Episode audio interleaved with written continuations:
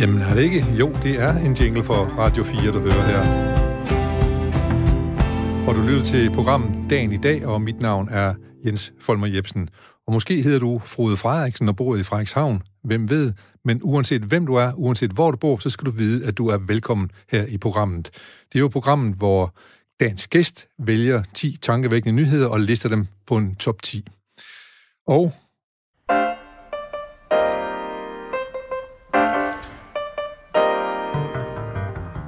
Ja, og når dagen i dag byder vores gæster og vores lytter velkommen, så gør vi det selvfølgelig altid med en herlig sang på læben.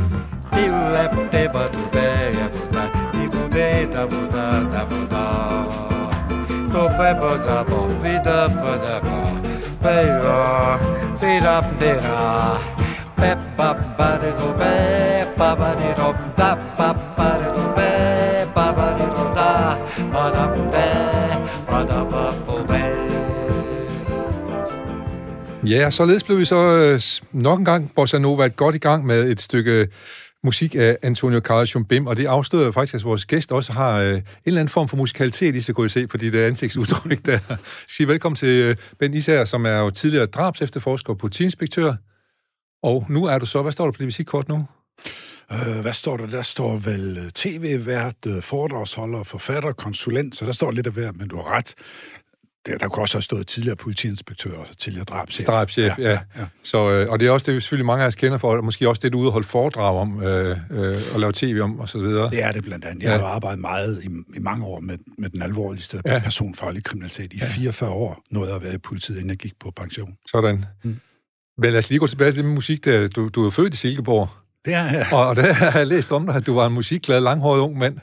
Det var jeg. Ja. Jeg var rigtig 68'er, ja. blev student i, uh, i 71, så jeg var, var, var gymnasieelev der i 69, 70, 71. Ja. Det var i den grad 68-generationen, og musik og Beatles og langt hår. Ja. Og, og så det var en fed, fed, fed tid. Så dengang, når du tænkte på din fremtid dengang, der troede du ikke, du skulle stå øh, med 44 års karriere i politiet senere på det nej, tidspunkt? Nej, nej, slet, slet ikke. Jeg, var, jeg, var, jeg, skulle på Aarhus, jeg skulle starte på Aarhus Universitet og ja. læse efter studentereksamen ja. og læse øh, dansk og engelsk. Og ja. var det gået som præsten prædiker, så er jeg nok blevet en tilfreds, måske med ja. risiko for at blive en selvtilfreds, selvtilfreds midtjysk oh, oh, men, gymnasielærer. Der må jeg se nogle stykker af. Ja, ja. Nej, nej, jeg, jeg valgte et helt ja. andet karriere af mange forskellige Og der kom et gearskift på grund af militæret, så vidt jeg kan forstå? Ja, det var ikke på grund af militæret. Men... Jeg tog øh, et ophold i militæret, for jeg var i gymnasietiden havde været på session og skulle jo ind, og så ja. tænkte så kunne så godt få det overstået, ja. men jeg blev rigtig glad for det, og fik både en sergeant og en reservesersuddannelse, fik en fantastisk lederuddannelse, fik virkelig ødelagt mange fordomme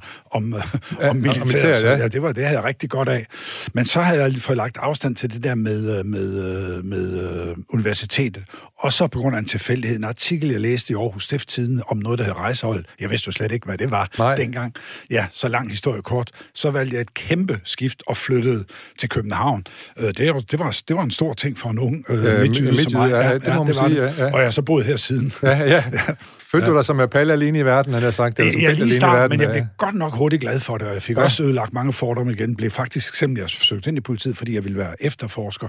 Man skulle jo tage dengang, det skal man også i dag, tage en grunduddannelse som politibetjent. Den blev overraskende glad for. Ja. Holdt meget af at køre patrulje i vores hovedstad, og få udfordret mange øh, fordomme omkring, hvordan mennesker lever. For der var mange mennesker, fandt ud af, der levede helt anderledes end der, hvor jeg kom fra. Ja. Og det tror jeg, der faldt, unge der faldt såkaldt skæld for øjnene der, kan man sige. Det, det øh, kan man sige, der, var, der fik jeg syn for savn for ja. mange ting. Ja. Men uh, det ændrer jo ikke, ændrer jo ikke ved min drøm. Så allerede som 29-årig uh, var jeg moden til at søge ind i, i, i rejsehold. Og, og så endelig en meget, meget lang karriere, som så i alt var omkring 44 år, hvor, ja. du, også, hvor du så også var uden uniform for efterfølgende, ikke? Hvis, i ja, starten, jeg var langt de fleste af de år har været ikke gået uniform. Det var kun Nej. lige de første år i det, ja, der dengang hed ordenspolitiet. Ja. I dag er politiet delt op på en anden ja, måde. Ja. Så ja, allerede efter, ja, hvad var det, efter fire, tre, fire år, så var jeg allerede besøgt jeg over det der kriminalpolitiet, dengang ja. jeg begyndte at arbejde med ja. efterforskning. Ja. Og det var det så måske, det gik op for dig, det her som du, uh, citat, som du er blevet berømt for os, hvis det også en af dine bøger hedder, at man jæger et bæst og fanger et menneske, eller noget øh, stil. Ja, ja, det er ja. faktisk, og det, jeg synes, det er en fantastisk god titel, det kan ja. jeg sagtens sige, jeg fandt ikke selv på Nej, okay. Og det er heller ikke mit motto, det er, en, det er sådan en gammel mantra, vi sagde i rejsehold, det var en gammel okay. chef, der, der også sagde det, jeg har hørt i hvert fald ham, der var chef, da jeg startede, Søren Lundgren Larsen, ja. øh, en stovt øh, øh, mand af den gamle skole, ham hørte jeg sige det og sådan noget. Så det, det er sådan et man altid har sagt, og bag det ligger der rigtig mange ting om menneskesyn, om at man skal passe på med sine fordomme, øh, med at rubricere bæster og gode, gode og onde, ja. fordi vi har set mange af de her forfærdelige mennesker, som har lavet helt skrækkelige ting, hver gang, og mange gange bliver det afsløret, de har levet helt almindeligt, almindeligt liv. Ja. De har været fædre, de har været ægtefælder, de har været frivillige, de har været gode naboer, de har været så meget andet, men de har bare også været onde og farlige forbrydere. Ja.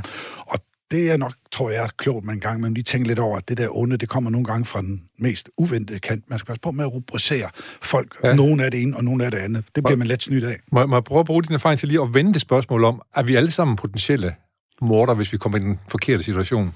Altså det korte svar, det, det, det er ja. ja. Det, det er ja.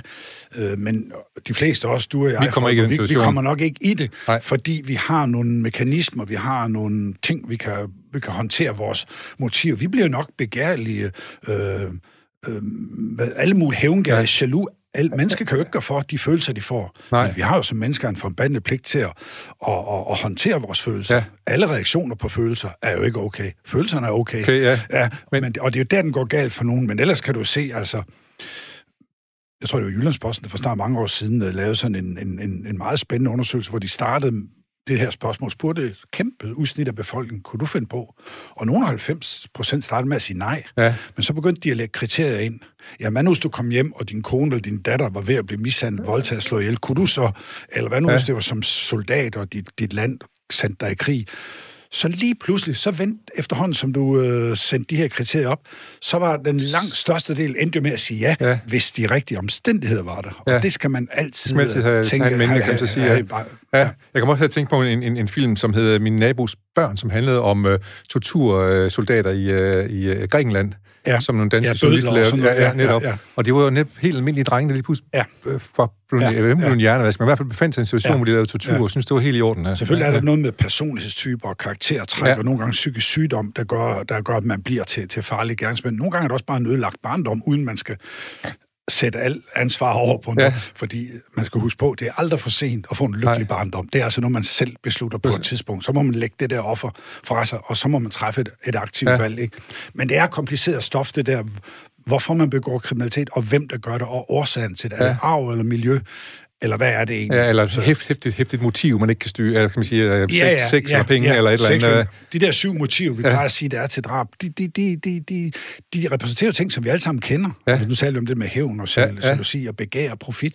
Vi kender det alle sammen, men de fleste af os kan jo styre det. Ja. Og så, så må vi skulle øh, arbejde lidt hårdere, hvis vi mangler nogle penge, ja. eller gøre noget andet, i stedet for at gå ud og slå nogen ned og tage deres penge. Ja. Og hvis en kvinde ikke vil have sex, jamen så må vi jo skrue op for charmen, ja. i stedet for ja. at voldtage hende. Så, ja. så der er jo forskellige værktøjer, og det er der, den går galt ja. for mange gerningsmænd, ikke? at de vælger de værktøjer, de ikke burde vælge. Yes.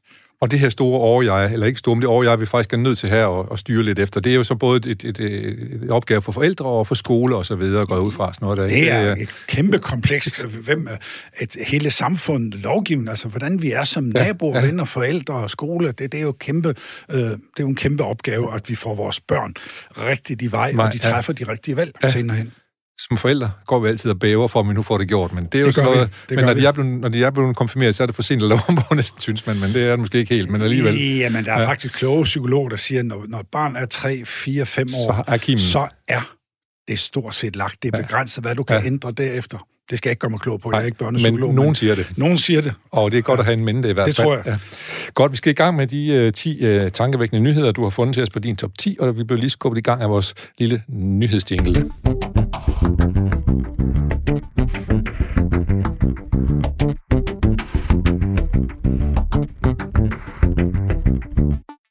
Ja, du lytter til dagen i dag, og min øh, gæst er tidligere drabsefterforsker og politiinspektør, og nuværende forfatter og foredragsholder med meget mere. Meget aktiv pensionist, må man sige, for du er jo nået pensionistalderen. Ja, jeg nærmer mig 70, ja. min næste ja. fødselsdag. Det er min 70-års fødselsdag. Sådan. Ja. ja. Godt. Vi skal se, øh, så nogle af de nyheder, du har valgt, de er sådan lidt politirelaterede, og det er jeg glad for, så kan vi lige snakke lidt mere om det der spændende område der. Øh, på 10'en, der har du valgt øh, noget om, at nu må der afholdes EM-håndbold i Danmark. Den hele turnering, det var sådan, at Norge skulle have haft den ene halvdel af Europamesterskabsturneringen for, i kvindehåndbold, men de sagde fra på grund af corona, og nu har Danmark så fået lov til at påtage sig hele, hele værtskabet. Hvad tænker du om det? Ved du hvad, jeg har faktisk kun taget den med op på en 10. plads, fordi jeg synes, jeg skylder den del af befolkningen, der går op i den slags, ja. at tage den med. For ret beset, jeg interesserer mig overhovedet ikke for Nej. sport i tv, og heller ikke, og slet ikke måske damehåndbold, men Nej. ikke uden der skal ligge noget i det, Nej. men heller ikke anden, det, det gør jeg ikke. Men jeg kan jo se, hvor stort det er for mange mennesker, det må man respektere ja. og se. Med de briller, så synes jeg, det bliver fedt, og det bliver en stor opgave for Dansk Håndboldunion at få det her øh, på plads. Der er jo kort varsel ind til det, det skal køre. 3. 3. december. Ja, ja, og det bliver primært, alt det, der skulle være foregået i Norge, det skal så foregå i Kolding. Så ja. jeg tror også, at i Kolding, der har de kæmpe opgave. For, for, for, så jeg synes, det er en stor nyhed. Ja. Den betyder bare ikke ret meget for mig, så jeg tager den med sådan... Øh, Men hvis du nu var øh, stadigvæk var politi, øh, inde hos politiet, så politiet er vel en nødvendig del som store arrangement her. Hvordan spiller din rolle i de her store arrangementer? Hvad, hvad tænker de nede i Kolding? Hvad gør det dernede lige nu Jamen, i forhold til politi og sådan noget? Det gælder, og der rammer du ikke noget godt, fordi, ja. øh, fordi øh, meget af det, vi normalt øh, tænker, hvad har det med politiet at gøre? der ligger næsten altid med store samfundsting, så ligger der en kæmpe politimæssig opgave. Mm bare se, hvad, hvad politiet, uden jeg skal gå ind i den kritik, der af Rigspolitiet nu, men det politiet, dansk politi har leveret i forbindelse med coronaen, coronavirus og noget, det er kæmpestort. Ja. Det kræver så meget, øh, og, og, og, og det gør der også sportsaktiviteter, store kulturaktiviteter, festivaler. Altså hver gang er der jo øh, handleplaner, der er store strategier, der er manøvreplaner, der bliver brugt masser af ressourcer på at bakke op om de ting, som vi i vores øh, som samfund, beslutter, som samfund gøre. ønsker, ja. og som skal afvikles i god ro og orden. Ja. Og hvem gør det? Det gør politiet selvfølgelig, bortset fra os, men nogle gange så er det jo private vagter og sådan noget, man selv må, må hyre. Men i det store billede, så er politiet både med, med de tilladelser, der skal til, men trafikale problemer, sikkerhedsmæssige vurderinger, trusselsvurderinger, hvad kræver det? Hvem kunne risikere at ødelægge det her bevidst eller ubevidst? Hvad kan skabe kaos. Så politiet er involveret i langt, langt, langt mere end det, de fleste tror, når ja. man sådan lige hører om, hvad laver politiet. Ja. De er med, politiet er med kommunalt øh, og statsligt i øh, og region, regionalt i ja. masser, masser ja. af ting. Ja. Så, så det er ikke kun uh, håndboldhaller og hoteller, der er travlt i Kolding i øjeblikket. Nej, det er nej, også uh, politi, der... Ja, det er og, det. og jeg går ud fra, at I har nogle uh, procedurer og sådan noget, som I sætter ind i sådan nogle situationer ja. der, så man ja. har selvfølgelig nogle skabeloner, man ja, kan, kan bruge politiet er vant til det her. Nu ja. er der nok ikke så meget risiko ved en håndboldturnering, men politiet har en stor erfaring med det. Sportsbegivenheder. Ja, højrisikokampe, når ja. Brøndby og FCK eller AGF mødes. Altså, der har vi jo set også nogle gange et helt vildt ressourceforbrug, ja. som politiet har været nødt altså, til jeg, at anvende. Jeg, jeg kommer jo fra Aarhus, og jeg har jo set, når AGF og Brøndby spiller, ja. så vil jeg måske så sige, at det er jo næsten ressourcespil, at politiet skal stå ud til sådan nogle kampe der, for eksempel Fjols ikke kan finde ud af at opføre sig ordentligt. Hvad tænker du om det? Er det, er det Altså, ved du hvad, jeg er så enig. Nå, okay. jeg er så enig, men det er jo ikke politiet selv, der skal bestemme det det ikke, i, i et retssamfund, men hold nu op, hvor jeg er enig. Øh, og gudskelov, for efterhånden flere år siden, så politiet kom væk fra stadions. Da jeg var yngre, så var politiet også inde på stadions okay. og skulle holde styr på, på, på publikum derinde. I ja. dag er det jo klubberne selv. selv ja. øh, men alt til og fra, og det kan jeg godt se, hvem skulle ellers gøre det, hvis øh, Brøndby-fans tager med DSB hele vejen til Aarhus for at møde AGF, og så de raserer alt på deres vej. Hvem, skulle, øh, hvem, ja. altså, hvem har magt og, og, og kompetencer til ja. at styre sådan noget? Det har selvfølgelig kun politiet. Ja. Men det er store øh, ressourcer, man bruger på sådan noget, som du selv... Var det ikke dig selv? Jo, jeg kan så slipper jeg for at sige ja. fordi nogle tosser ja, ikke kan ja. finde ud af at opføre sig ordentligt. Ja. Fordi der var ikke andre kulturer. Altså, hvis det kongelige teater øh, her i København, hvis, de, øh, hvis publikum hver eneste gang øh, kom op og slås, øh, fordi de var uenige om det, de så på scenen, balletten, eller operan, eller skuespilhuset, ja, så tror jeg, at man vil sige til dem, så skulle op for vagterne og holde styr på jeres publikum. Ja, ja. Jeg tror ikke lige, men, men, men det er sådan ligesom blevet med, med sports, du kan godt høre, hvad jeg egentlig mener ja, ja, ja, ja. Der er det ligesom blevet som om, nej, det er de der tosser, ja. dem skal vi ja. altså. Det, ja. Nå, men nu må jeg hellere passe på. Nej, nu passe på, og jeg skal også ja. nok lade være med at, at, at tale om flere fjolser, men måske bare en enkelt gang kunne det måske være sjovt, hvis nogen kommer op og slås omkring teaterforestillingen på det kongelige teater, for så kan man fandme ud af, at det betyder noget for nogen, trods alt. ja, det, det er du ret i, for det, jeg, jeg ved jo godt, hvor meget det her... Jeg har i min familie nogen, der går nu spørger, meget op i sport. Nu, spørger vi også ja, lidt. Ja, ja. Så det, det, er jo, ja. det er jo noget, der betyder rigtig meget for ham. Og ja. der er også masser af gode ting ved sport, du Netop. skal passe på. Ja, ja, ja, ja. Men nu taler vi lige om det, ja. det politimæssige indsats ja. omkring ja. Øh, sportsbegivenhederne. Ja. Uh, men nu lader det sig til, at der blev EM i kvindehåndbold i Danmark fra 3. december. Vi går videre til din 9. plads. Den handler om, at nu sker der noget på det digitale område inden for, inden for politiet, eller hvad skal man sige, for os alle sammen. Det handler om digitale kørekort. Hvad tænker du om det?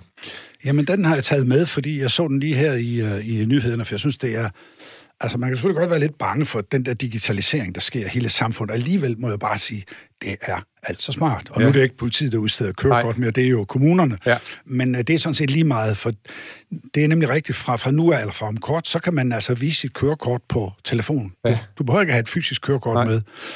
Uh, man anbefaler nok, at man beholder det i et stykke tid, for der er ikke ret mange andre lande, der accepterer det her, Nej, så, så det, man det, kan komme i problemer i udlandet. Hvis du tager udlandet, så tager de kørekort bare med. viser sin app. Ja. Øh, men jeg, kom, jeg tog det bare med, fordi nu kommer der også, det næste bliver vist sygesikringskortet, og så kommer man bare til at tænke på den udvikling, der har været på, på digitale medier og på apps og sådan, mens jeg har været i politiet. Da jeg var yngre betjent, eller bare indtil for få år siden, så stod jeg betjent og skrev alt muligt ned i sin lombog, ja. og skulle senere, og tog billeder med et fotografiapparat, og skulle senere, alt muligt. Jeg skrevet ind på en dag, skrivemaskine. Ja. I dag siger der, jeg selv været ja. med til at indføre noget af det, altså de der politi-apps, som Rigspolitiets uh, IT-center har udviklet nu. Altså, du kan altså som politibetjent i dag, du kan stort set styre det hele fra din mo- mobiltelefon. Ja. Du kan optage rapporter, du kan udskrive, du kan udstede bøder, du kan uh, lave gerningsstedsundersøgelser, du tager billeder, du gør alt fra og, din mobiltelefon. Og så arkiverer det stort set med det samme. Og så lærer det elektronisk. Så man bare sige, det er smart, og ja. det glæder mig, selvom jeg selvfølgelig også jeg tænker, tænke, hold da op, det går stærkt i det ja, år, men, ja, ja. men det er en smart måde, og jeg synes, det er dejligt at se, ja. at det offentlige Danmark øh, faktisk er, er, er, er så langt fremme, fordi der er vel ikke nogen lande, som er så langt fremme med, med, med den generelle digitalisering af borgerne, som vi er i Danmark. Ty- tydeligvis ikke, når man nu i hvert fald skal have sit fysiske kørekort med til udlandet endnu i hvert fald, nej, så kan man så nej, sige, ja. det er rigtigt. Øh, jeg skal, øh, øh jeg skal lige høre, fordi det, det må alligevel være noget af en, en, en, hvad skal man sige, en udvikling, der har været, fordi jeg tænker, da du startede, der var ikke engang knap nok elektriske skrivemaskiner, eller det var allerhøjst, hvor man skulle skrive sådan en rapport, eller hvad? Nu i stedet for at blive fræk, så må jeg bare give dig ret. Ja. jeg tænkte, hvad tænker du på, når du var fuldstændig Jamen, det går vildt hurtigt, det, det der. var en helt almindelig skrivemaskine. Den var end, den der end ikke elektrisk. Og min rejse, da jeg startede i rejsehold i 81, der er sådan en lille rejseskrivemaskine, en Hermes, ja. en smart lille en, som jeg her i jubilæumsgave, en af mine gode medarbejdere, fik en, en udgave af meget sødt klenod. Sådan. Men når jeg tænker på, hvordan man sad ja. og hakkede på sådan en, så jeg tænker tit, med alt det teknologi, jeg har oplevet, så er der faktisk ikke noget, jeg husker som større, end dengang jeg fik min første elektriske skrivemaskine. Ja. Og det må, jeg tror, det var midt i 80'erne, 5, 86. Det var kvantespring kæmpe sving, og du kunne have en sætning stående i sådan et display, inden du så trykkede på ja, enter. så skrev den tidligere skulle du med rette blæk og, ja, og, og, og alt ja. muligt. Det var en kæmpe, kæmpe, ja. kæmpe. Så kom de første tekstbehandlingsanlæg, og så gik det stærkt. Ja. Du må regne med, fra en tid, der startede ingen EDB, ingen mobiltelefon, ikke noget internet, øh, ingen storbæltsbroer. Ingen, altså, man tænker tit på, øh, at man glemmer måske nogle gange, hvor hurtigt det egentlig er gået. Ja. Og selv dengang opklarede vi forbrydelser og, og, og sørgede for, for, for tingene. Men det, det, det er bare gået rigtig, rigtig, rigtig hurtigt. Og forestil sig i dag, min sidste år i politiet, det er jo svært at se og sammenligne dem med de første årtier i politiet. Det, det, ja. det er to vidt forskellige verdener. Ja, ja. Det er det altså. Og jeg skal sige, øh, jeg, jeg, det var ikke for at være fræk, det er fordi, jeg faktisk selv skrev på en uelektrisk skrivemaskine, da jeg startede sin tid. Jamen, der se, jeg kan også se, nu det, ved jeg ikke, hvor gammel du er, for nej. jeg kan se, det, det er, den er ikke sådan helt skæv. Du er lidt yngre end mig. Jeg er lidt yngre end dig, men, øh, ja. øh, øh, det, og det er godt set, at en politibetjent, det skal ja. du selvfølgelig kunne ja, se. Ja, ja, det kan jeg se. Ja. Øh, men, men jeg vil sige, nu, jeg har også en god telefon her, og, og som Rasmus lige gjorde sig mærke på ud fra studiet, nem idé er jeg også her på nu. Der er ja. jo rigtig, ja. mange ting, og jeg ja. tror, da jeg blev født, var det sgu ikke noget, der hed nem idé, vel? Så nu. Og nem idé og mobilbank og alt ordner vi jo i dag, og ja. det gør jeg også selv fra min uh, mobiltelefon. Det er jo, ja, det er jo indlyst for unge. Hvis ja. der skulle sidde nogle unge mennesker og høre det her, ja. så ville de tænke, hvad, hvad snakker de om? De om Men ja. sådan er det jo. Ja.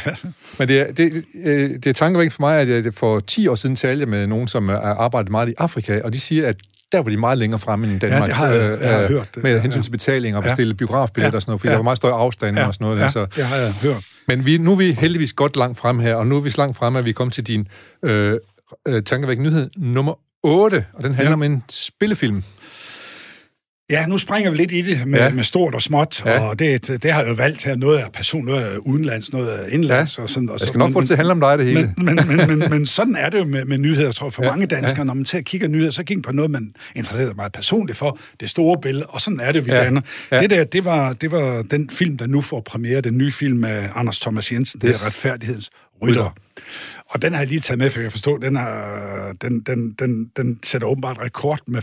Jeg ved ikke, om den har premiere, det må jo næsten... Ja, men den har der 150.000 solgte billetter. Solgte billetter, ja, ja, ja. Og jeg må sige, jeg glæder mig vildt meget til at se ja. den. Jeg har, øh, jeg har set meget af Anders Thomas Jensen, og ikke mindst altså blinkende lygter, og de der Adams æbler, og de grønne slagter. Ja. Og jeg elsker det univers, og den gruppe af, af, af skuespillere, ja. han, øh, han har, ja. han ligesom har, har samlet Og der er jo lidt absurd indimellem også, sådan noget ja, der. Ja, og der er mange, der siger til ham, hvordan kan du lide sådan noget, der er så voldeligt? Men det, der må jeg sige, det er jo vildt voldeligt. Ja. Jeg synes, det er det på en, ja, hvordan skal jeg sige det, en afvæbnende, distanceret, ironisk sjov måde. Ja. Jeg kan huske, uden jeg skal sammenligne, jeg er ikke filmkritiker, så jeg skal ikke komme klog på det, men jeg kan huske dengang en meget kendt amerikansk film, der hed Pulp Fiction, øh, fik premiere. Yes. Den er ekstremt voldelig. Det må man sige. Men jeg synes, den har lidt det samme her. Ja. Det lægger afstand til vold, det sætter det i relief, og jeg synes, det er en fremragende film. Og jeg er, det ved alle, der kender mig. Altså Pulp Fiction, ja. Jeg, ja, Pulp Fiction. Ja, ja. Jeg er bestemt ikke tilhænger af vold. Tværtimod, ja. og heller ikke idealiseringen af vold. Nej. Og det synes jeg netop man rammer forkert, hvis man tror, de her gør. Jeg synes, man det tager et uh, sarkastisk, ironisk, distancerende afstand ja. til det. Man bruger det som, som, som et, et, et, et spændende uh, virkemiddel til at få os til at tænke lidt om. Så, Så jeg synes, Anders Thomas Jensen, nu, som sagt har jeg ikke forstand på det, men jeg hører nogle gange nogen sige, at han er sådan en mester i komedie. Jeg synes, mange af de film, han har lavet, der fornemmer jeg i hvert fald som, som, som, som fjernsyns- eller som biografgænger, ja at de er vildt tankevækkende og ja. har fat i noget rigtig spændende ja. mange gange, men pakker det ind i en fantastisk skæg ja, og, ja. og voldsom ja. ramme. Så ja. jeg elsker det der univers, ja. det må jeg sige. Nu, nu, sagde, nu kommer jeg til at sige lige før, at Snowford til handler om dig, og det gør det ikke fordi, at øh, det skal handle om dig, men fordi jeg er jo altid nysgerrig for at få at vide, hvem det er, vi har i studiet, og jeg er meget nysgerrig efter, også lige præcis, hvor du står hen, og hvad du, hvad du øh, synes om forskellige ting, så det er derfor, jeg kommer til at sige sådan, ikke for at, at, at, at lytte mig endelig ikke tro det, fordi at, at, du, er, du tænker, du kun fortælle om dig selv. Det er ikke nej, derfor. Nej, nej, nej, nej, det er heller ikke med. Øh, men jeg er nødt til at lige spørge retfærdighedsrytter. Har du nogensinde følt dig som retfærdighedsrytter, når, øh, som politimand? Ej, det er jo stort ja, det, er, det er stort ja, det er ord, det ved jeg, men... Men, men, men det der ligger i det, ja. ja. Jeg tror, for... jeg og mange andre, der søger ind i politiet, har søger en karriere, som jeg har. Vi er nok skabt lidt over samme skabelon. Det er noget med at være på offrenes side og søge retfærdighed og få kaos, eller få orden i kaos, yes. og sådan noget. Det, ja. det tror jeg, mange har, det, ja. det der i sig, øh, at det skal gå ordentligt til. Ja. Øh, det, ordentlighed ja. og, og retfærdighed og, og værdighed, det skal ikke bare overlades til dem, der har penge eller voldsparathed øh, nok, eller og så videre, så videre. Ja. Og det, der skal vi altså altid huske, at vi skal være på, på offrenes side, side i, og, i et, et politi. Og der kan jeg godt lide at bruge ordet øh, ordentlighed i stedet for retfærdighedsrytter. Det bliver jo sådan noget stort. Ja, ja, ja. jeg synes, øh, øh, ordentlighed er et ja, godt det er ord. Godt ord ja. Det, ja, det synes jeg. Øh, ordentlighed, kan vi tale om det øh, på din, den nyhed, du har valgt på din syvende plads, som handler om den danske bank, jo, som nu lige igen er på glat is. jeg har taget den med, fordi jeg selv er kunde i ja. den danske bank, og, og vi er jo nok andre end mig, der begynder, jeg vil ikke sige, det tilkommer ikke mig at blive træt af det, men apropos ordentlighed, ikke? Ja. så var det, øh, så var det øh, hvidvaskskandaler. Nu er det jo kæmpe bøder for, for, for, for ulovlige gebyrer og ja. lån ja, og så videre. Og, og, og den nye her, det er jo, at de opbevarer øh, øh, sådan nogle person, person, personoplysninger ja, ja, ja. Om, om mennesker, som er tilgængelige ja. for andre. Og jeg ved jo godt, at fejl sker i alle organisationer. Ja. Jeg ved godt, det kan være svært i store, øh, men jeg synes bare, jeg har bare taget det med, fordi jeg siger, det er sådan lige der, hver gang jeg læser om, og jeg tror bare, det skal man tænke på, når man står med, med imagepleje i store virksomheder, man er en del af noget. For hver gang sådan en almindelig borger, som jeg, læser det der, så går der sådan et træthedssuk ned igennem ja. mig og siger, ej, skulle ikke nu igen, og, og det er min bank, ikke? Ja, og det er jo en af de der steder, jeg har jo aldrig faktisk valgt øh, Danske Bank aktivt til. Jeg er bare blevet kunde, fordi de efterhånden har fusioneret på så mange måder. Jeg, valgte, jeg var i noget, der hed andel, andelsbanken ja. i sin tid.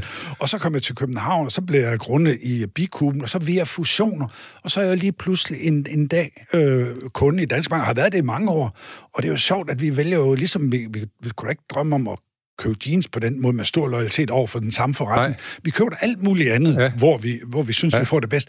Men banker, der er danskerne åbenbart, mig selv inklusive, meget trofaste. Vi er meget, meget lojale over for vores ja, banker, og det er, det er egentlig ja. lidt sjovt, øh, fordi ja. det sker nu, det er ja. jo den der tillid, den ja. begynder at erodere på en eller anden måde. Og ikke? det vil jeg, og jeg tror, jeg behøver ikke at give Danske Banks ledelse gode råd, Nej. for det ved de nok godt. Det skal de være meget, meget ja. opmærksomhed. Det skal, ja. øh, opmærksomhed. Det skal alle i offentlige og private virksomheder sige. Altså mange, der sidder med et monopol-lignende til, øh, øh, situation, ja, ja. de skal godt nok tænke sig om i de her år. Ja. Fordi kunderne er selvfølgelig med rette mere troløse, end de nogensinde har været. De gider da ikke at, at, at, at, at være en del af noget, som ikke har et retfærdigt og ordentligt brand. Nej. Og igen, ordentlighed, jeg kan love dig for, min vurdering er, det kommer til at betyde mere og mere, at ja. folk, hvad vi spiser, hvordan vi, opdrætter, hvordan vi opdrætter dyr, hvordan hele vejen ind tjener vores penge, ja det skal være ordentligt, det skal gå ordentligt til, for det er der en bølge hen over verden, der, der, der kræver af, af os alle sammen. Sammen netop. Ja, ja. Jamen, øh, øh, godt sagt. Øh, og, lad os, nu, og nu nævnte du selv over hele verden, vi skal i hvert fald en tur til USA, nu havde de nyhed nummer 6, ja. og den handler om, at nu, øh, Joe Biden nu endelig øh, øh, får lov til, at, eller Trump næsten har sagt, at Biden har vundet. Han har i hvert fald givet ham lov til at gå i gang med overdragelserne til, til præsidenten. Ja, det er vel ikke engang Trump, der har gjort Nej, det. Det er sådan et helt. føderalt organ, ja, ja, som sidder med den slags ting. Som sidder pengepunkten, som nu er blevet åben for Biden. Ja, nu, ja. så det er vel, men det er jo tankevækkende at se, øh, og, og, og man kan sige, hvorfor betyder så meget øh, altså selv tv-programmer, der hedder Verden ifølge Trump. Altså, vi følger jo her i Danmark vildt meget med, og nogle gange kan man sige, at vi ved ikke en dyt om, hvad der foregår i nabolande som Nej. Polen og Ungarn og Bulgarien og Rusland. Der er ingen, vi ser ikke masser af tv-journalister og korrespondenter fare rundt og dække noget. Også fordi det er selvfølgelig skide besværligt. Det er meget mere bekvemt at rejse rundt i USA, USA ja. fordi det er et frit land, selvom det er et og meget... Det er nemt, det er nemt at rejse i, man forstår sproget og sådan noget, ja. Ja, ja, og du, du, du, du bliver ikke oversat, udsat for overgreb fra, fra myndighederne Nej. som journalist Nej. og kritisk journalist osv. osv., osv. Så, så selvfølgelig betyder det land rigtig meget for os kulturelt Palmer, så jeg kan godt forstå det. Ja. Og derfor følger jeg selvfølgelig, jeg kan ikke dyme for at følge med. Og jeg synes, altså, jeg er jo ikke så, har ikke, ikke forstand på stor politik, men det er jo meget, meget tankevækkende, det der foregår nu. Man er ja. jo for få år siden det kommer aldrig til at ske, det her, Nej. at en præsident ikke vil flytte ud. Ja. Som jeg har også, jeg er ikke sort men jeg er virkelig skeptisk over for, hvad det her kan ende med ja. i USA. Ja. Jeg tror ikke på en ny borgerkrig, Nej. men sådan militser, kampe, øh, virkelig polarisering. Det er jo helt vildt. Du kan bare se det overfor mig som nyhedsmand, og tænke på, hvordan mediebilledet er. Der er, nogen, man, der er jo ikke nogen, der orienterer sig mod et øh, sobert, ordentligt, objektivt medie. Enten så ser du kun det, som hylder den ene eller den anden, og du hader. Det er jo virkelig skræmmende. Det er, det er virkelig vildt. Som, så, så, så jeg siger, der har I i, uh, det må i uh, journalist ja. i et kæmpe, kæmpe ansvar ja. på at passe på, på at man uh, balancerer hvordan, tingene. Hvordan I balancerer tingene. Ja. Og, og forhåbentlig for alle amerikanske tilstande. Nej, det fordi, håber jeg, jeg har været over nogle ja. gange nu her, været med op til nogle konferencer og sådan noget. Der, man kan se, det, det er et kæmpe problem ja. for dem, det der. Ja. Og det går også ud over de demokratiske institutioner, som vi jo simpelthen som samfund skal hænge vores hat på, jo. At de eksisterer. Ja. Ja. Uh, nu siger du interesserer ikke for storpolitik men, og USA, du ved ikke så meget om det, men du ved nok, men du, men du ved i hvert fald en hel masse på det personlige plan, for du har blandt andet uddannet også i USA, ikke? Jo, jeg har været på kurser hos øh, FBI, både i hovedkvarteret i Quantico, Virginia, men også rejst op i nogle af staterne og kigget på seriemord og serievoldtægtsforbrud. Og så har jeg haft familie, min kone og jeg har haft familie derovre i mange, ja. mange år. Han har en storbror, han bor i Danmark, men han boede derovre i over 30 år, og i dag har vi Ja, vi har fire nevøer derovre, to i Midtvesten ja. og to i New York, så vi, vi har øh, selvfølgelig stor kendskab til det, men især har jeg jo kendskab til forskellen mellem på det politimæssige plan, og ja. det er, man kan slet ikke begribe, hvor stor en forskel der er Nej. på tankesættet og uddannelse og måden at organisere det på. Og der siger jeg bare, der kommer meget godt fra, fra, fra USA øh, ind imellem, også på politisiden, noget med nogle nye metoder, men måden man organiserer sig på, måden at skabe tillid til befolkningen, der skal vi der er problemer. Der, skal der, vi der kan de måske tage til Danmark og lære et eller andet, det kunne man sige. Ja. i hvert fald. Men du tog over for at lære en hel nu om, hvordan man lavede profilering af, af gerningsmænd ja, og så videre. Ja, vi prøvede at kigge på de første... Og DNA og... DNA og ja. den slags, og var, kom hjem og var med i det første DNA-register under Justitsministeriet. Vi skulle kigge på at lave DNA-register, gerningsmandsprofilering.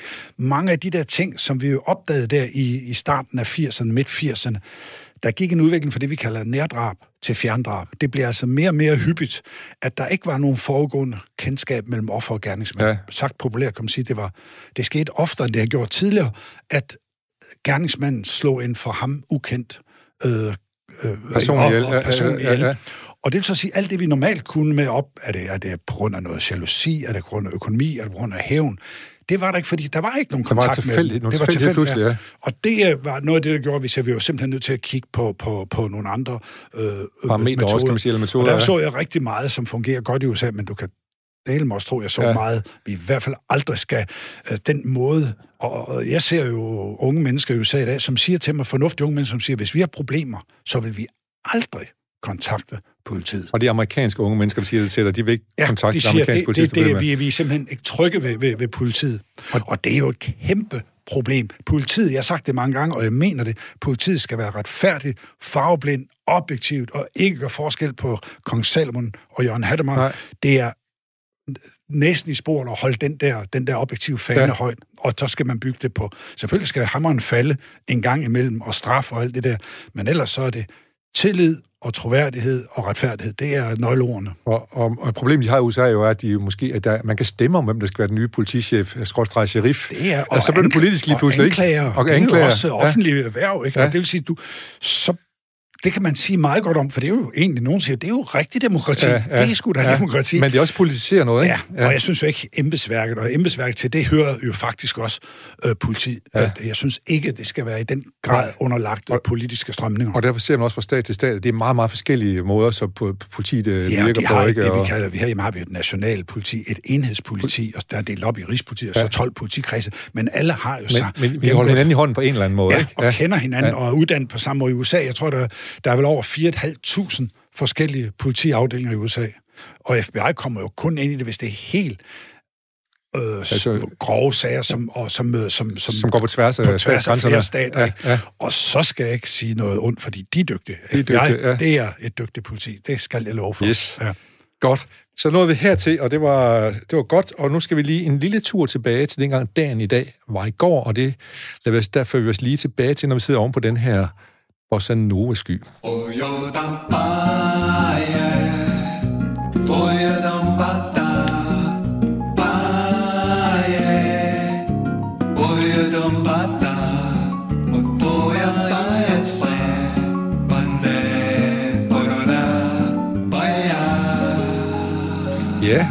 dagen i dag, 24. november, hvordan var, hvad skete der tilbage i tiden? Vi kigger lige lidt på det, og jeg kan sige, for eksempel, i, der var du måske involveret, i 2009, der blev Lykke Friis pro-rektor, hun er pro-rektor ved Københavns Universitet, hun blev ny klima- og energiminister, og hun skal afløse Connie Hedegaard, som er EU, blev EU-kommissær, men først skal være vært for FN's klimakonference i København i december.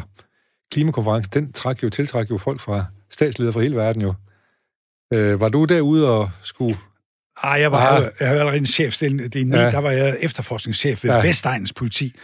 Men vi havde jo videokonferencer dagligt med Københavns politi, som stod for det, og vi afgav rigtig mange. Jeg afgav mange ledere og mange medarbejdere til den der enorme ja opgave derude. Opgave, ja. Og det er jo det, man siger, det, det er jo for, fordelen ved et lille land. Når de store opgaver, så arbejder så danske politi er faktisk rigtig god og vant til at arbejde sammen ved store ja. indsatser, uanset om du kommer som betjent fra Jørgen eller Sønderborg eller Sydsjælland, og det foregår ofte selvfølgelig i, i København, så, så er man trænet og vant til at arbejde sammen, og kender de samme øh, systemer, mobil øh, indsats, øh, hvordan man arbejder med, med gadekampe, ja. og alt det der med ro. Og, og, og ved, hvordan, hvordan ordre gives, og hvad og det hvordan ordre gives og modtages. ja, ja, ja.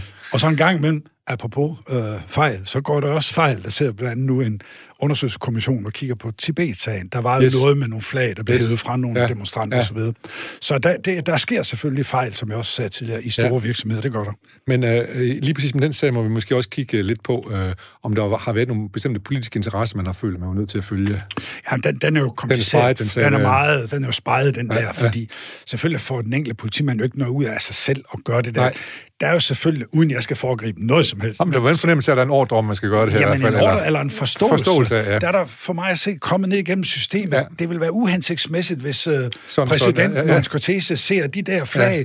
Kunne vi ikke prøve? Og så går der jo praktisk, for mig at se, så går der jo praktisk ja. løsning i det fra politiet. Ja. Nå, okay. Ja, det er sgu sikkert meget smart. Lad os prøve for dem. Og, Nå, kan du gå væk med det ja. flag? Altså, der er jo, jeg tror næppe, der står en dansk betjent og siger, nu tror jeg, jeg vil ud og overtræde grundloven. Nej, nu tror, selvfølgelig sker det jo ikke, men, men, men derfor skal det undersøges alligevel. Ja. Apropos Minkgate, som vi måske taler om. Ja, jeg kommer til at tale om senere. Ja, ja, ja. Altså, man er altså nødt til at undersøge tingene, uanset hvordan ja. dem, der står med ansvaret, starter med at sige, nej, nej, det er jo bare en fejl. Man er jo nødt til at kigge tingene ja. igennem. Ja. 24. november, ikke, øh, også i 2009, der modtager Københavns politi øh, noget nyt udstyr. De får et 20 tons tungt køretøj, som er en vandkanon. Den skal bruges, hvis der er bade, gadebrænde, eller hvis øh, der er demonstranter, der skal spules lidt væk.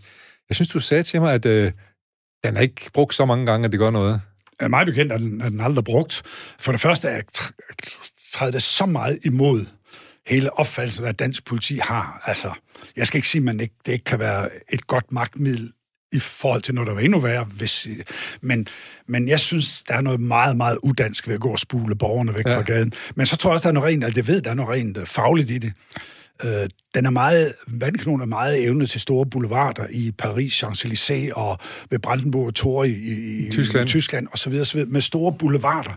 Men i uh, københavnske eller oceanske indre by, små gader, ja.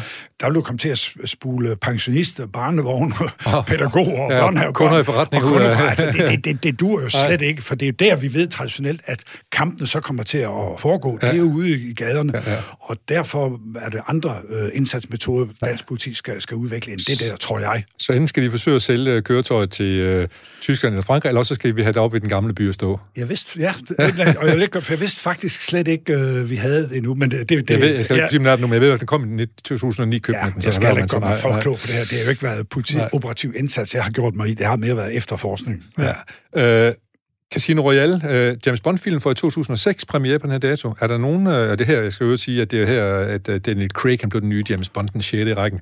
Er der nogen lighed mellem James Bond og dansk politis uh, daglige arbejde? Jeg kan bare svare nej, nej. og så gå videre. det er der ikke. Men det er jo godt, det er jo fint at se, og det er jo sjovt at se. Ikke? Og ja. selvfølgelig er der altid de der, også andre krimier. Der er jo elementer af det, som ja. er rigtigt. Men for at det skal være, altså, det skal være interessant at se på, så skal der bygges meget, meget mere på. Så, ja. så, så det er der ikke. Og så lige her til sidst, der kan jeg lige sige, at der er en, en dramatisk nyhed, som jeg i hvert fald kan huske fra 1993 på den her dato. Der er to 11-årige drenge i England, der blev idømt livsvarig fængsel, fordi de har dræbt en toårig.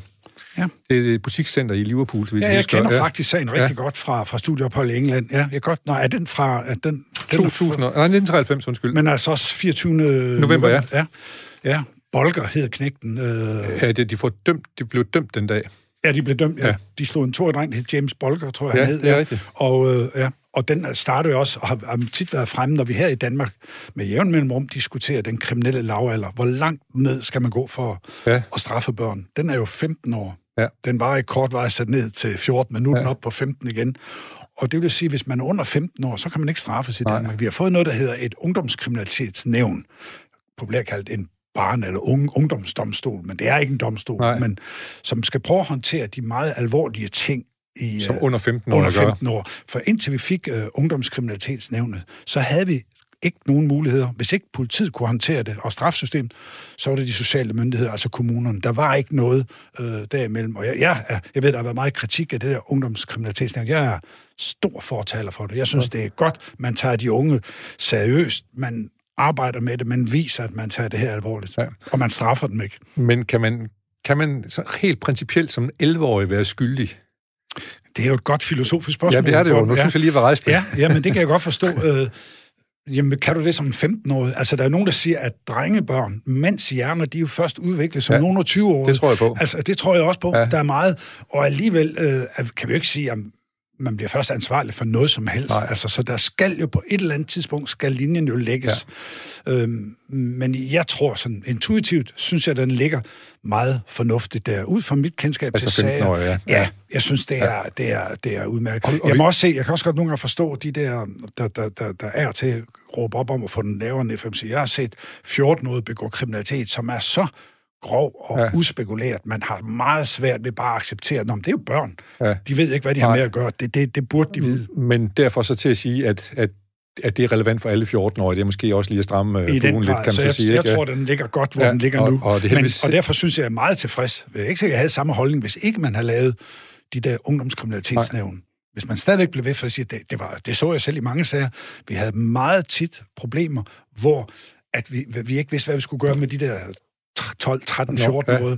Og det har man fået et ja, system fået, til at håndtere til nu, håndtere for, ja. uden at sænke den kriminelle lavalder, uden at begynde at straffe dem. Ja. Og heldigvis er det jo ikke hver dag, vi ser 11-årige begå mor, Nej, så det er jo... det er meget sjældent, ja. ja. Godt, vi skal lige se lige hurtigt, kan jeg sige, at i 1859, apropos, der udkommer Charles Darwins revolutionerende værk, Arternes oprindelse på denne dato. Og så er der fødselsdag, dem plejer vi også lige gerne at nævne. Martin Spang Olsen, stuntman, har fødselsdag i dag. Uh, Pete Best, nu afdøde gammel tidligere trommeslager i The Beatles, mm. uh, uh, uh, har også fødselsdag i dag. Det samme har violinisten og jazzmusikeren, kapelmester Finn Siler, han døde desværre i 2005. Han havde sin lille cigar siden ude siden som sin signatur, kan man sige. Ja, nemlig, ja. Øh, og en fra, lidt inden for din verden, Lucky Luciano, amerikansk født mafiaboss, siciliansk født øh, mafiaboss, døde i 1962. Han har også haft fødselsdag i dag, hvis han har levet stadigvæk.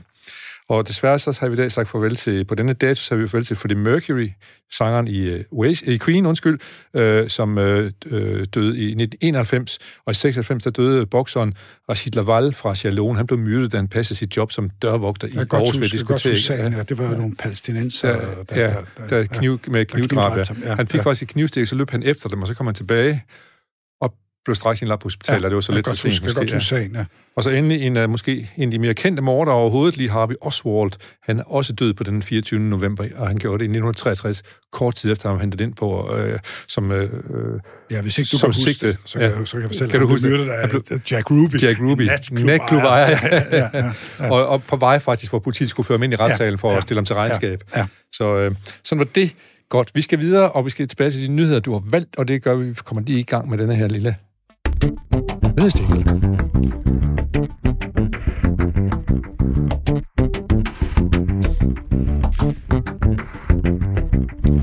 Ja, det er dagen i dag, og øh, Ben, vi taler så meget om dit spændende tidligere arbejde som, øh, som politimand, og, og, og du bruger også godt dine evner som foredragsholder her, så det er jo, det er jo stærkt øh, både underholdende og øh, givende at tale med dig. Så vi har en lille smule travlt her de sidste Jamen, fem minutter, du har valgt. Ja. Det, ja. Øh, det, på den femte plads, der har du noget om visitationszoner i Odense. Det er et redskab, som politiet har, hvis der er lidt ballade i, i et område. Og hvad er det her for en ballade, der er nu her? Jamen, jeg tager det bare med og skal prøve at gøre det kort, fordi folk siger tit, ej, nu er det bande igen, og hvad hjælper det af visitationszoner? siger, visitationszoner, som folk har vendt sig til at høre ordet, som vi jo ikke kendte for, for få år siden, det er faktisk et udmærket ekstra redskab, som politiet kan bruge, når man i, en periode, i et, et område øh, har utryghedsskabende adfærd med våben. Jeg har selv været med til det mange gange, mens jeg var øh, efterforskning ved Vestegn, hvor der var meget problemer af til på Vestegn. Visitationszonerne, som i en periode ophæver retsplejelovens normale regel om, der skal være en konkret mistanke. Hvis politiet etablerer visitationszoner, så kan man uden noget mistanke bare tømme lommerne på hvem som helst ja. i en periode. Det er selvfølgelig et et, et voldsomt træk i en grundlovssikret ja, men, land som men, men også, det er også en speciel situation, du kan Meget sige. speciel situation, og gælder helt, og det er noget, man i politiet tager meget, meget, meget alvorligt. Ja. Men jeg tager det bare med nu, fordi jeg siger, øh, det kan godt være, at vi synes, vi hører tit om de der bander, men jeg tænker nogle gange, prøv lige at kigge i helikopterperspektiv, prøv at se, hvad der sker i Sverige og andre lande, hvor kriminaliteten for banderne er 10 gange værre. Ja. Så jeg vil bare sige, uden at lyde selvfed, dansk politi har meget godt styr på det der, synes jeg, i forhold til ja. så mange andre. Og, og, og, og visitationszonerne er altså et blandt flere værktøjer, man kan hive ja. op, når der er utryghed i en bestemt område. Og lige nu er det så i Odense, man har indført ja. i et ja. vis, vis område, man har indført visitationszoner, ja. og det er, som du siger, et forholdsvis effektivt redskab. Ja, fordi du får våbnene væk fra gaden, du får en mulighed for at øh, visitere mennesker, rense biler, uden de der normale mistankekrav, som ja, jo stilles ja. i et retssamfund for... Hvor det, hvor det hele går til administration, kan man sige, hvor, ja, hvor der faktisk er krav om at handle hurtigt og ja, effektivt. her kan du, uden du skal tænke på, hvad er, du kan bare på din intuition som betjent sige, vi tømmer lommerne på de der knægte ja, der, ja, eller ja. den bil der. Ja. Ja. Og det er knægte. Det er sjældent. Ja, mange gange er det. Ja, mange gange. Eller, ja, når jeg, jeg tænkte, det er også gang voksne mænd. Voksne men, mænd ja. men, men når vi taler om den utryghedsskabende adfærd, så har du ret. Så er det næsten altid mandkøn med ja. hankøn, der står for det. Så på den måde skal vi måske være glade for, at de nogle gange tager til Aarhus fra Brøndby og lige slår lidt på tæven bare om søndagen kun, i stedet for at gøre det hver Nogen siger, at det giver afløb for ja, rigtig mange ja. ting. Der ligger meget øh, testosteron og adrenalin, ja. øh, og det har vi jo brug for, det mandlige ja begæret og sådan noget. Det er altså det med at ja. Ja, det er der mange det, ting, der, det, det, det, der er forskel det, på. Det, det kan være, vi skal lave sådan nogle fælleder, hvor der har åben hver lørdag eftermiddag, hvor man kan, så kan dem, der gerne vil slås med, ja, ja. med næven, de ja. kan ud og slås der, og så dem, der gerne vil slås med lidt håndvåben, så de kan gå ud og slås om søndagen. Ja, eller så, nu, det var jo måske en idé, fordi nu har vi ikke tid til det, men nu tænker meget af det, du har brug for hos de her meget risikovillige mænd, det er jo dem, vi sender i krig det er jo dem, der er villige til at gøre det der. Ja. Det er jo mange andre, og især kvinder, der under ingen omstændighed vil.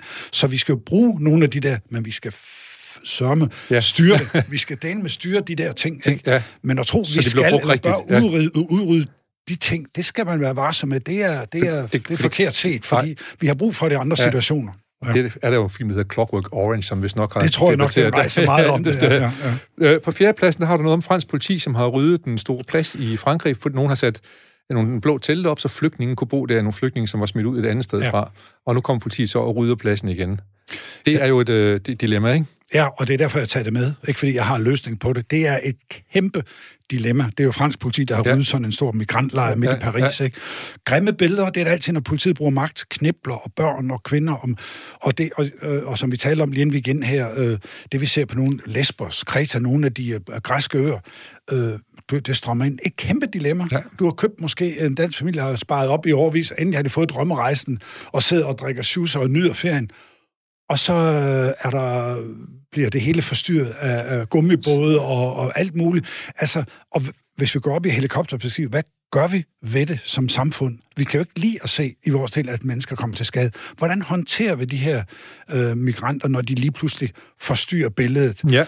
Og der synes jeg bare, jeg tør kun tage det med, det er ligesom, enten så skal vi bare lukke grænserne helt op, så er det godhedsindustri, ja. så vi skal bare, eller også så er vi hårde. Helt ned, ja. Vi skal jo finde en balance. Ja. Jeg tror meget på, at det der med Frontex, de ydre grænser, vi er nødt til at, at, at, at lukke effektivt af, så ikke de enkelte lande skal stå med det. Vi er nødt til at få Frontex til at fungere. Så, men jeg tager, har kun taget det her med, fordi jeg er jo lige så lidt som alle andre bryder mig om at se og læse om de der, for det er skrækkelige skæbner, der ja, ligger bag ja. det, og jeg synes bare, det er et dilemma, i stedet for mange dilemmaer, vi kigger på, når man med al respekt for ja. masser af monopol, ja, ja. men alle de dilemmaer, vi ellers går med, om vi har mobildækning, ej, her har vi sgu noget at gøre med noget. rigtig menneskeligt yes. øh, overordnet dilemma for os som mennesker, hvordan vi håndterer den slags ting, og som myndigheder også selvfølgelig. Modtaget. Godt. Øh, vi får se, om vi nogensinde får det løst, men jeg kan høre på dig, at du i hvert fald lige her også går ind for internationalt samarbejde, hvis vi skal løse de her problemer, ligesom I også har, har det i politiet det gør, og så videre. Jeg er en stærk fortaler for internationale løsninger. det er godt. Øh, Minkgate, vi skal lige til Minkgate her, den skal vi nå have med. Hvad er nu det for noget? Ja, og det ved alle danskere jo i det dag. Det jo. Altså det der med, med coronasituationen, og man øh, med en ulovlig ordre til synlædende, jeg er ikke jurist, og jeg skal slet ikke gøre mig alt for klog på det, har lukket ned. Så jeg tror ikke, jeg kan bidrage med meget andet end en refleksion over. Jeg synes, jeg har svært ved uden det skal misforstås til noget partipolitisk, men at høre regeringen tale om, det var en fejl, og vi handlede bare i folkesundhedens interesse. Og så den diskussion. Sådan noget skal der selvfølgelig undersøges i bund. Ja. Jeg skal ikke gøre mig klog på, om det er en advokatundersøgelse eller en kommissionsdomstol, øh, øh, domstol, eller hvad hedder det, en kommissionsundersøgelse. Ja. Jeg tror, det skal være en kommission, selvom det er besværligt, men det er den måde, man kommer kommer til livs. For, for jeg tænker, jeg tænker på her, øh, når jeg har set mange gange i politiet, at politifolk har gjort noget forkert i en situation, eller bliver beskyldt for det, eller der er mistanke om det. Og det er endda politifolk, der nogle gange skal agere i splitsekund med de har handlekraft, de skal gøre noget her og nu. Jeg har sjældent set, at man bagefter kan sige, jamen vi er over, vi gjorde sgu noget forkert, men ved hvad, I kommer aldrig til at se os øh, gå på kompromis med sikkerheden for borgerne, så vi slår til, når det er nødvendigt. Det går jo det ikke. Går ikke, det går ikke og det er endda en situation, hvor man slet ikke har tid her, med al respekt ja. for, at det går hurtigt. Jeg mener, så mange hundrede jurister, der er ikke nord og, og politikere, sådan, der man har, er, man, er man meget har både... svært ved, og det her det er jo selvfølgelig en helt personlig refleksion, jeg ja, ja. taler jo ikke på, vejen, på, på andres vegne end mig selv. Nej. Der må jeg sige, der bliver jeg godt nok træt i ansigtet, når jeg ser det, jeg siger, selvfølgelig skal det ja. der undersøges. Hvad har man forestillet sig? Hvem kunne ellers slippe afsted med her? Ja, selvfølgelig, vi lavede en fejl, det sagde vi på forhånd, der kommer til at ske fejl det tror jeg ikke, der er så mange, der kunne slippe afsted med, uden Nej. at det bliver kigget grundigt igennem efter. bagefter, når det er Nej. så vigtige ting. Og jeg ser ikke, når man både har mandskab og tid til faktisk rent faktisk at måske imødekomme Sådan det lidt. Ser det fra mig, ja. og det kan være, at jeg tager fejl, men jeg tillader mig alligevel at have en mening ja. om det. Yes. Og den fik vi uh, luftet her, og den var sikkert helt på sin plads. På den anden plads, der har du en, der handler om Berlingske, som har fået en dom. Ja, jeg har taget med, fordi jeg kan se, at Berlingske og chefredaktøren Tom, Tom Jensen, Jensen ja. har fået en stor, enorm bøde for, for at have vist et billede, som de har lavet nummer med det af den lille havfru. havfru. Ja. Ja. Øh, og det har de fået, fordi de der med, at man har krænket ophavsretten, siger dommen, som ja. nu allerede er anket af Berlingske til landsretten, så lad os nu se, hvad den siger. Det fik mig bare til at tænke på alt det, der foregår for tiden, ikke? Der var den der happening eller herværk, afhængig af hvad ja, der ser ja. ved Kunstakademiet her i Aarhus, Ej, eller, i undskyld, her i København, hvor man gør det, og siger, det er ikke herværk, det er en happening. Man smider en byste af man smider en byste af Frederik ja, ja, eller, ja. ja. Og nogle gange, hvis man tegner Mohammed, jeg siger, alt det der, man gør ved nogen ting, altså ytrer sig virkelig, balance mellem politik, øh, øh, hævn, kunst, øh, religion, frygt, øh, alt det der, alle de begreber, der er i spil der, synes jeg er rigtig, rigtig interessant. Ja. Og man skal jo altid være varsom. Og en af de andre nyheder, jeg læste i dag, som åbenbart er helt nyt, det er, at, øh, at den der leder fra, fra Kunstakademi, ja, ja, ja. Katrine Dirken Holmfeldt, ja. hendes tip, tip, tip oldefar, han var involveret i slavehandel, og det er jo netop hele det narrativ, man har vil angribe ja, med den her ja, happening. Ja. Så man skal altid passe på med krænkelser og gøre sig alt for ren. Så man skal øh, måske lige feje for egen dør ja, også en gang imellem. Det var i hvert fald den. Eller måske også en form for rense, hun var ude ja, efter ja, her. Måske. Ja, men det var mere ja. omkring alt det der ja. med, øh, med, med, med, med, med, hvad kan man gøre ja. ved kunstværker, ved ejendom? Er det privat? Er det offentligt? Er det herværk? Kan man bare sige, ja. det var en happening? Kan man tegne? Kan man krænke? Øh, og så videre, så videre, ja. så videre. Det synes jeg er, altid er vildt spændende, ja. de der diskussioner. Ja, ja. Jeg ja. tænker, at øh, så vidt jeg husker, så er, er arvingerne, til, øh, som har rettigheden til den øh, lille havfru, er meget påpasselige med, hvad den lille havfru bliver brugt til. Ja. De har jo rettigheden til den lille havfru, kan man sige. Så, og, og det, nu jeg, igen må jeg sige, jeg er jo ikke jurist, men Nej. jeg er spændt på, hvad landsretten siger, fordi ja. kan man, det er vel det største turistsymbol, yes. vi har i Danmark ja. overhovedet. Kan man blive ved med at sige, at det kan man ikke arbejde med? Fordi øh, nogen har rettigheden til familie rettighederne, i tredje ja, ja. Det vil ja. jeg godt nok stille spørgsmålstegn ved, at ja. man så ikke kan bruge det i den identitetskamp, eller den kulturkamp, hvor man er til bruger jo yes. nationalsymboler øh, som, som, som indspark i forskellige ja. ting, og dermed lave lidt om på den, for netop at sende et, karik, øh, et, øh, en karikatur, eller et eller andet. Ikke? Ja, så det ja. synes jeg er vældig interessant. Godt. Uh, vi får se, hvordan det går, og vi får også se, uh, Tom Jensen var jo uh, ude efter Dikken Holmfeldt uh, med hendes aktion med at smide en byste i, i, uh, der i, øh, i kanalen i København. Han synes, at politiet skulle træde i karakter med håndjern og med dommer og fængsel og alt muligt ja, andet. Ja. Nu er han sig selv uden for øh, en krænkelse. Ja. er blevet beskyldt for at krænke. Selv det så, så rigtigt, som du siger, her er det et spørgsmål om ophavsret. ophavsret. Det, er, ikke, det er nemlig to forskellige ting. Det er det, men det, det, ja. det er alligevel rør, jeg tager det med, fordi det, er jo de, det rører de samme begreber. Ikke? Yes. Ja. Førstepladsen, vi har lige tre minutter til at tale om vanvidskørsel. Der er nogen, der mener, at det øh, skal straffes hårdere. Vanvidskørsel, det er, når der er offer af, at andre folk kører for stærkt. Ja, og jeg har taget den med, fordi den er fra min egen verden, og fordi jeg har haft mange sager omkring forsættelige drab og uaksom manddrab. Og det, der ofte sker, når man laver vanvidskørsel, hvor nogen bliver slået ihjel, så bliver borgerne, eller så bliver gerningsmændene jo dømt for uaksom manddrab. Det vil sige, at man slår altså nogen ihjel på den her måde. Man får måske kun halvanden, to, tre års fængsel. Og det har jo nu senest med sagen fra Frederiksberg med den lille femårige pige, som blev kørt ned af en, en, en bilist osv. Ja. Så jeg synes bare, at den er sådan et godt eksempel på, hvad det er, vi vil med straf. Yes. Nu vil det nye forslag fra regeringen vil, vil lægge 50 procent på straffen. Det vil sige, hvis man i dag vil få tre år, så skal man have fire og et halvt år ja. for den samme ja. ting. Og så øh, det kan jeg sagtens forstå, fordi det er nemlig med straffene, vi signalerer som samfund, hvor alvorligt vi tager noget. Yes. Fordi så kan vi jo godt diskutere med straf, hjælper det, og hvad, hvad, er det egentlig værd? Sådan noget. Den kan vi tage en ja, anden gang, ja. for det rigtig kompliceret og, og om retfærdighed, ja. men lige nok det der med, og derfor billiger jeg i den grad, at man hæver straffen, fordi der er et misforhold i de der enorme konsekvenser, de her bilister nogle gange laver, selvom de jo ikke fra morgenstunden har sagt til sig selv, nu vil jeg ud og slå nogen Nej. ihjel. Det er jo et uheld, ja. men når man forsætteligt sætter sig i en situation uden kørekort, fuld og tosset, og så videre, så videre, så må så, op, altså, så opsøger man uheldet. Så opsøger man i den grad. Så jeg synes, det er godt, og det er jo noget, jeg kan se også, når jeg holder foredrag, jeg siger dig, øh, der er ikke noget, der kan bringe danskernes kog, som det der, man synes, det er så urimeligt, ja. selvom bare fordi det ikke er forsætteligt. For det er jo det, vi straffer i Danmark, det er jo noget det med forsæt, ja. forsætligheden, ja. og ikke så meget det uaksomme. Så den, synes jeg, kommer ind på en god førsteplads. Yes. Godt, der er masser at diskutere omkring det der med, med straf, om det er noget, som den enkelte skal øh, have, for at det, det straffer ham, eller er det et signal til hele samfundet. Det er vel stadig midt imellem, kan ja, man vel sige. det er det. Ja. Også lidt retfærdighed over for for, offer, for offer og, og sådan noget, ja. ja. ja. Det er også en måde at signalere retfærdighed over for offer og deres pårørende. Ja. Ja. Og, og nogle gange kan man jo godt uh, diskutere, om, om der er god balance i straf og forseelse. Det kan man uh, fordi, den grad uh, diskutere. Jeg kan måske, ja. nogle af de ting, der jeg var jo ung, det var jo i hvert fald, man diskuterede meget omkring, hvorfor gav økonomisk kriminalitet så forholdsvis store straf i forhold til voldtægt og den slags ting og sager. Så der er masser af gode, uh, ikke gode ting, men der er masser af ting, der kan og stadig diskuteres ja, selvfølgelig. Det er der. Og nogle af dem har fået diskuteret her i dag. Tusind tak, fordi du kom tidligere drabs efterforsker og politiinspektør øh, Bent Især, og nuværende foredragsholder og forfatter, og nu også medvirkende i dagen i dag. Tak fordi du kom. ja, selv tak. Vi stiller om til nyhederne, får vi høre, hvor dramatiske de er, men på lav lige en lille bro, hvor vi hører nemlig Finn Siler, som jo havde fødselsdag i dag. Han spiller, øh, det var en lørdag aften sammen med Niels Henning Ørsted Petersen, Alex Riel og Ole Moldin.